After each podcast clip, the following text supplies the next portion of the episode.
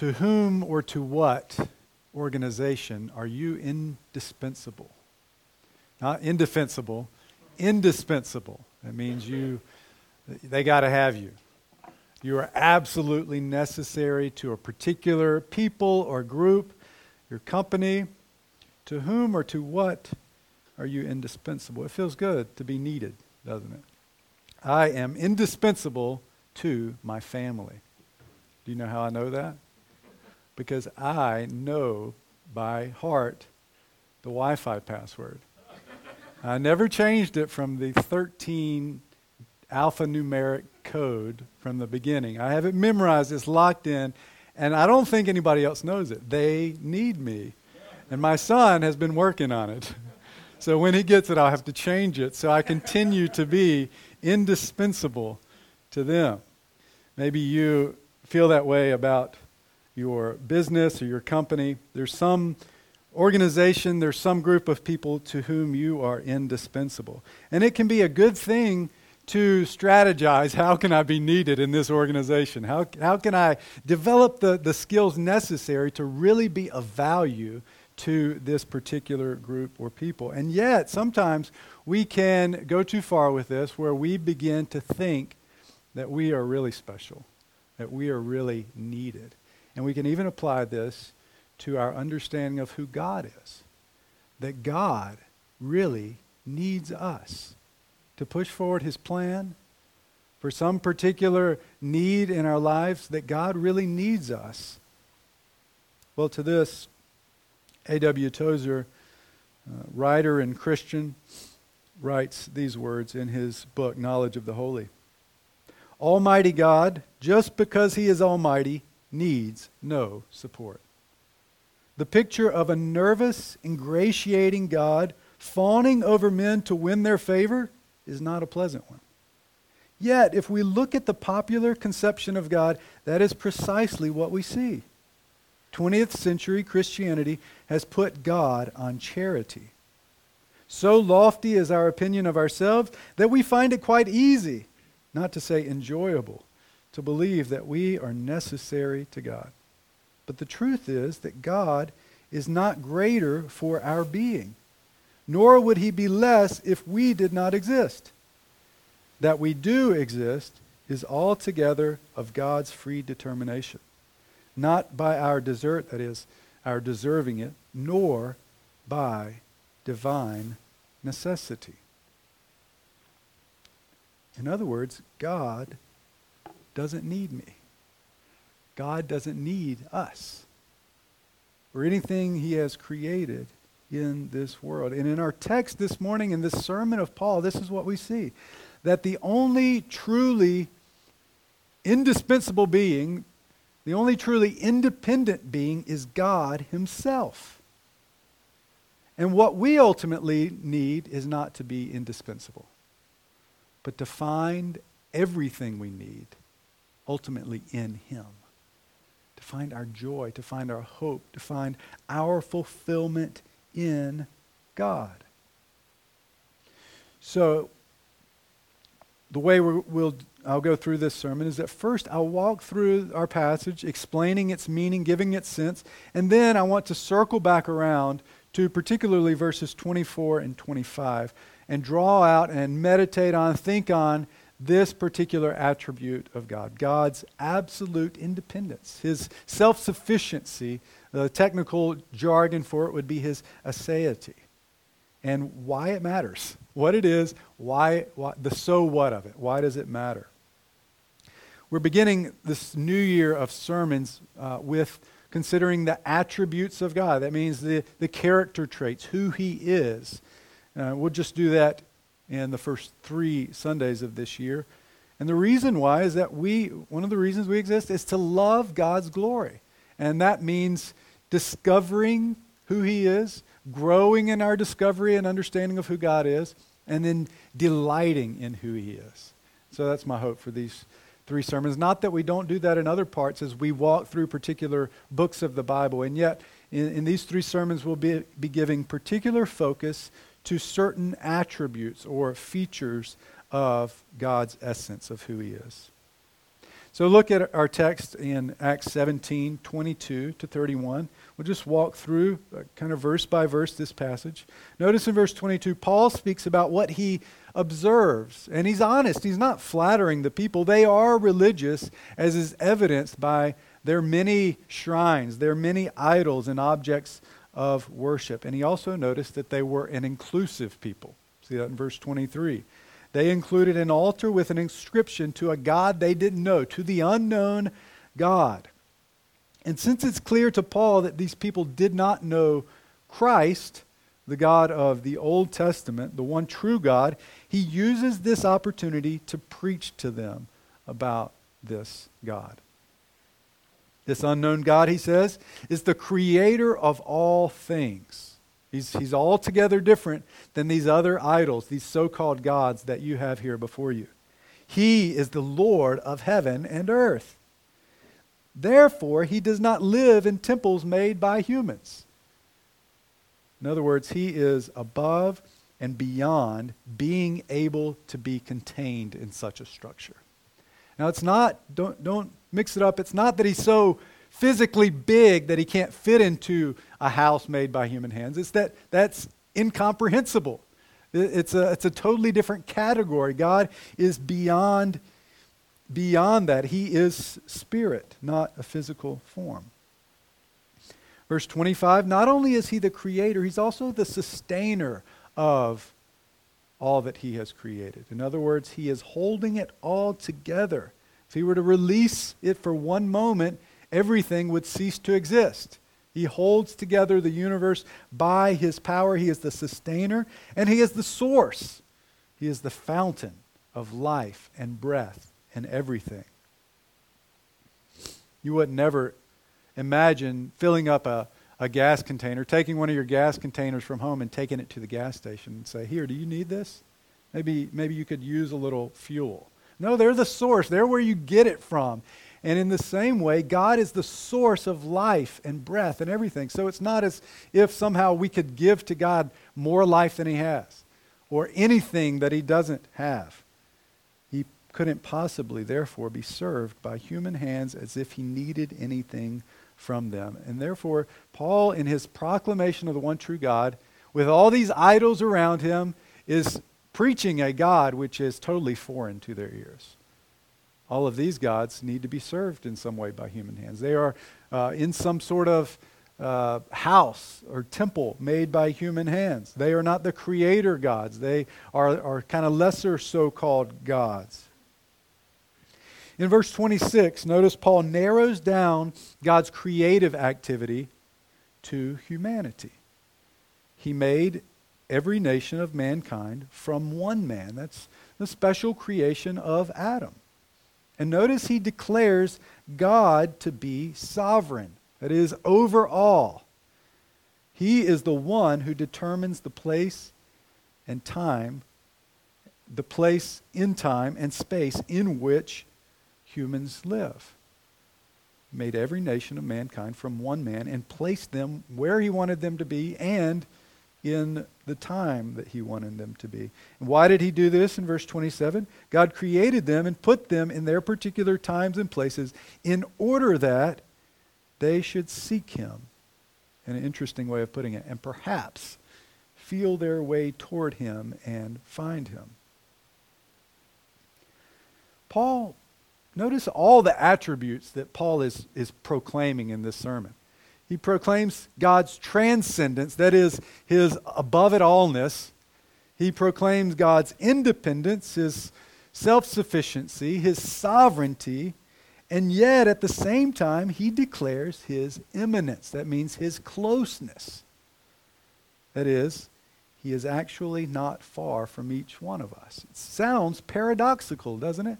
You have this majestic, sovereign being who is over all, who cannot be served by human hands, who's sovereign over all, created all things, he is sustainer of all things, and yet he is very close to each one of us.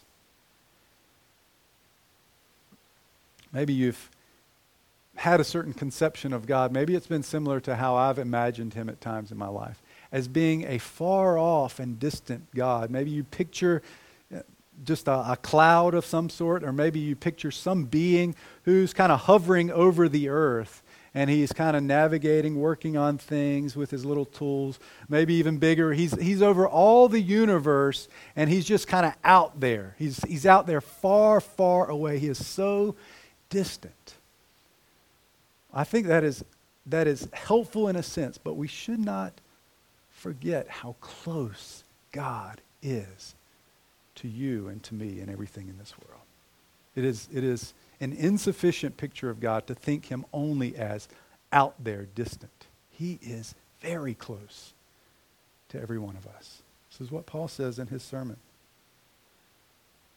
The reason, verse 28, God is not far from each one of us, Paul quotes, perhaps a philosopher of the day, is that in him we live and move and have our being. This is how close God is to you. You live because he's close to you. He's sustaining you. He's giving you every good thing that you have received.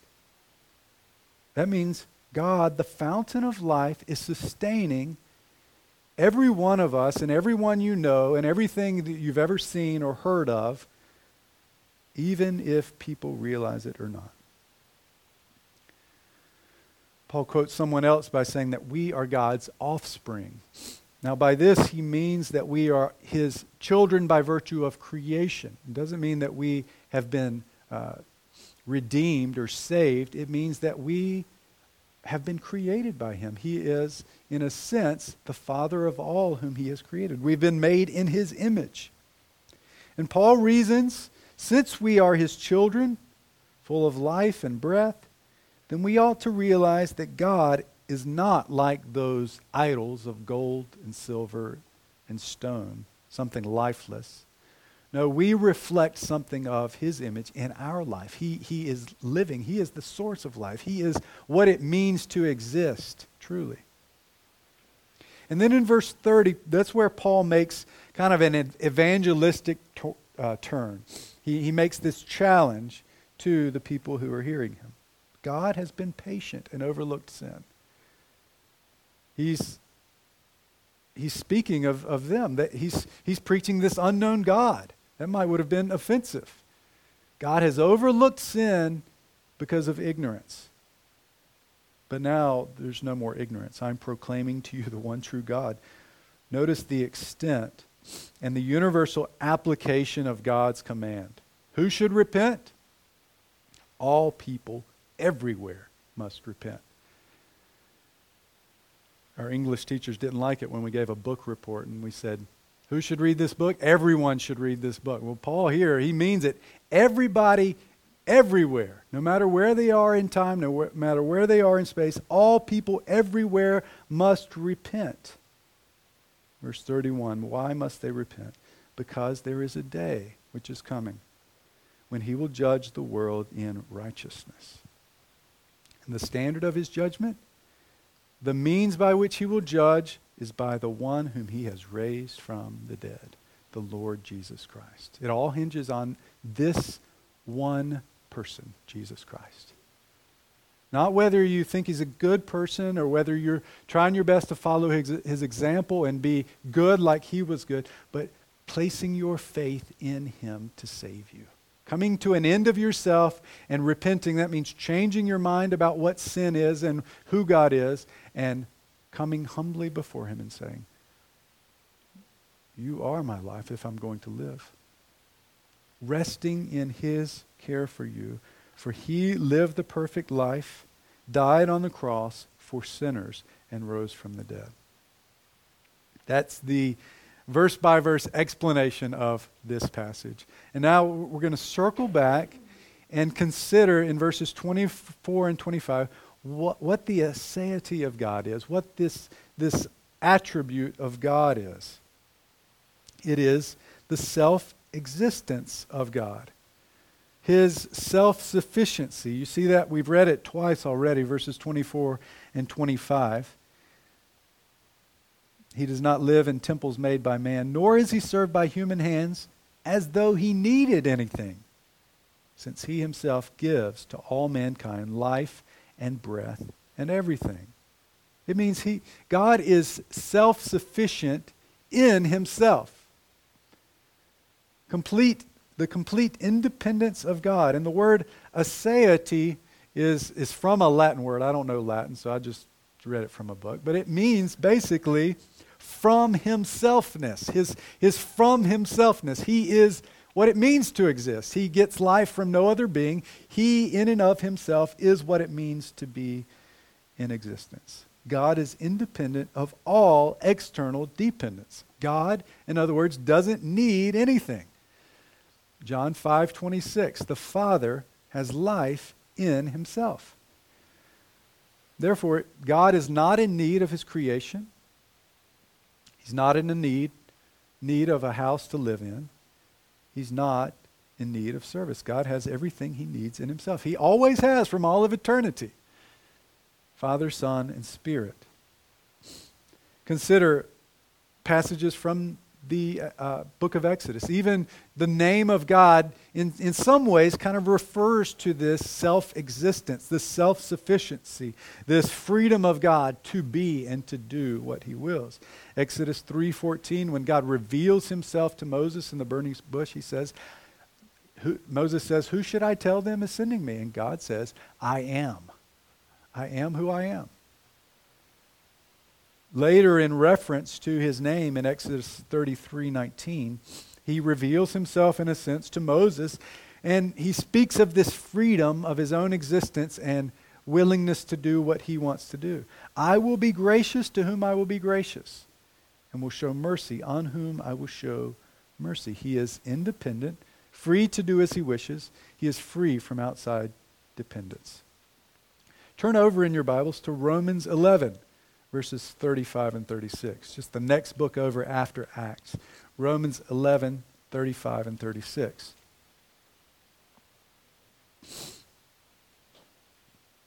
He's speaking of the depth of the riches and wisdom and knowledge of God, how unsearchable are his judgments, how inscrutable his ways. For who has known the mind of the Lord? Or who has been his counselor? Or who has given a gift to him that he might be repaid? For from him and through him and to him are all things. To him be glory forever. Amen. See that all things are from him. All things are through him. All things are to him. Paul is wanting to establish the sovereignty and independence, the self-sufficiency of God. And because of these things, because his ways are unsearchable, because nobody can counsel him or give him a gift that he has to repay them, to him be glory forever and ever. To him be glory. Only. We'll come back to that in a moment. But consider for a moment, why does it matter? So what? God is, he's self-sufficient in himself. What implications come from that? Well, first, how we view God is changed dramatically depending on if we see him in this way or not. This helps us have a really big picture of who God is. Not forming God in our image, but receiving him and understanding him as who he is, has implications for his being. In other words, if God were in need, then it means he lacked something at some point in time. If God is in need, it means he lacks something that we can give to him to help fill up, as it were, who he is. Well, it also has implications for his plan. God has a plan to save his people from their sins. But if his plan is dependent on someone or something else, how can we be sure that it will be fulfilled? Years ago, I came across a book called Getting Things Done by David Allen. Some of you have probably heard of that. It's a productivity book, how to get things done. And he has different buckets, categories for you to place to-dos in. Some of them are actions. These are things you got to do right away. Some of them are reference. Well, there's one bucket that is waiting on. Those are the things that you have to do, but you need somebody else to do something first. And so then that means you got to get on their case, let them know, you need to do this so I can do what I've got to do. Waiting on. Well, does God have some sort of waiting on bucket for his plan? Is he waiting on the right person to rise up so that he can really accomplish his plan? I remember years ago hearing a man talk about Paul in that way. That Paul, God really needed Paul. He really needed to turn him around and convert him, because after that, things for his plan really took off. No, you've got it completely backwards. God was in control the whole time. He's the one that changed Paul and decided to use him. He did not need Paul. If God were not self-sufficient, if he needed something, if he was waiting on someone, then we could not trust God for his promises. We wouldn't know if he could fulfill them or not. It also has implications for his glory. Since God alone is the independent one, he alone deserves worship. He alone is worthy of worship. It's important to understand here too, though. He doesn't need it. His self-esteem is not boosted when we sing his praises. He's not built up, and he doesn't get the warm fuzzies because we're fulfilling something that he lacks. He is worthy of worship. Why then does he command that we give him glory? Why does he command, worship me alone? C.S. Lewis talks about the Greater Catechism, Westminster Greater Catechism, and how it says man's chief purpose in life is to glorify God and to enjoy him forever. He says those two things are the same thing, ultimately. Fully to enjoy God, he says, is to glorify him.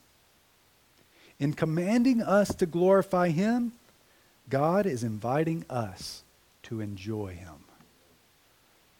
Our ultimate joy is found in worshiping and enjoying, glorifying God. That is why he commands us to worship him. Not because it fills up something lacking in him, but because it fills up everything that's lacking in us. To worship the one true God. This is why you were created. This also has implications for us, how we understand ourselves. We are created beings. We are limited. We are not self-sufficient ultimately. We are dependent beings. We do not have life in ourselves. We must derive it from somewhere else. We are in need. So we should ask ourselves, where then do we find fulfillment for what we need? Do we find our ultimate fulfillment and joy in created things or in the self-sustaining Creator, the source of life and breath and everything? Some have argued that God's aseity makes him less personal. Since he is self-sufficient, independent, maybe it makes him too transcendent. He's too big. He's too out there. He's too distant from us. But consider, it is his very transcendence which makes his imminence, his closeness, all the more glorious. Right? It is his above it allness that makes his closeness to us so amazing. Maybe that's some of what's going on when we have celebrity sightings.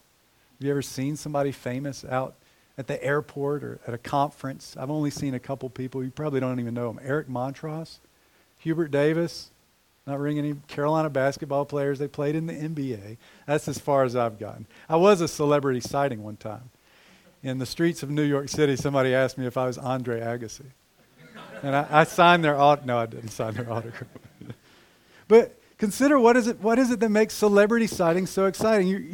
You build these people up. You put them on a pedestal. They're so amazing at what they do. They're on the TV. Millions of people watch them. And then you see them right there, and you want a picture with them. You want their autograph. They're so close.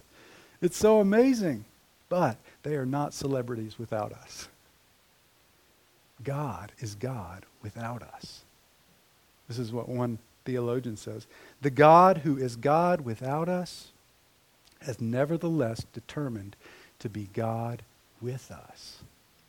Emmanuel, this transcendent God, has come down to be with us, not because he needed us, but out of his free mercy and grace. And we see this in the gospel, the good news of Jesus Christ, who was born, who lived the perfect life, who died and suffered on the cross for sinners, who rose from the dead, who indwells his people with his Spirit to be with us and in us forever. And this is the glorious thing that we get to celebrate today in the Lord's Supper. God with his people.